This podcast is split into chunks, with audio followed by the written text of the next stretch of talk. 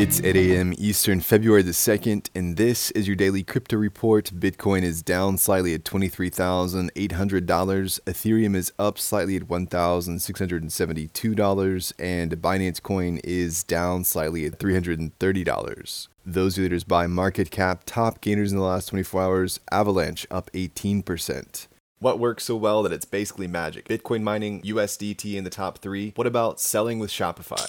Shopify is the global commerce platform that helps you sell at every stage of your business. From launching your online shop to did we just hit a million orders? Shopify is there to help you grow. From their all in one e commerce platform to their in person point of sale system. Wherever and whatever you're selling, turn browsers into buyers with the internet's best converting checkout, up to 36% better compared to other leading commerce platforms. Sell more with less effort thanks to their new AI solution, Shopify Magic. My favorite thing about Shopify is no matter how much you want to grow, they have the solutions you need to take control and level up your business business. Shopify powers 10% of all e commerce in the US and millions of other entrepreneurs across 175 countries. Plus, Shopify's award winning help is there to support you every step of the way. Businesses that grow, grow with Shopify. Sign up for a $1 per month trial period at shopify.com slash DCR, all lowercase. Go to shopify.com slash DCR to grow your business, no matter what stage you're at. Shopify.com slash DCR.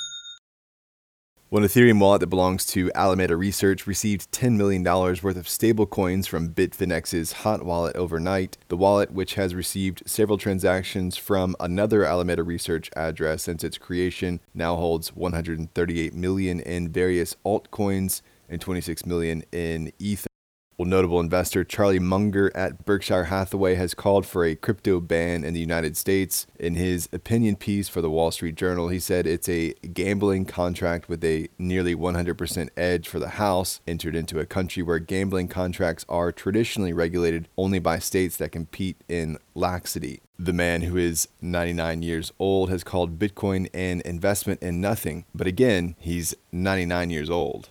Well, prosecutors in South Korea have arrested an executive linked to the crypto exchange Bithumb. He's being charged with embezzlement, breach of trust, and fraudulent illegal transactions. Bithumb was quick to release a statement saying the man was not related to Bithumb Korea. Definitely, he was not the former chairman of Bithumb Korea. We deny allegations and suspicions that he is our owner. The investigation into the Korean national and other executives is separate from the tax probe and centers around the allegations that he and others stole company money and conspired to manipulate stock prices. Well, non custodial borrowing and lending platform BonqDAO was exploited for $88 million. Roughly 114 million Wallabit was stolen during the exploit, and the hacker converted about 1.2 million worth of stolen tokens into ETH, and stablecoins. Alliance Block, the project behind Walp, said on Twitter the incident is isolated to BonqDAO troves and no smart contracts were breached. However, the token fell 51% on news of the hack.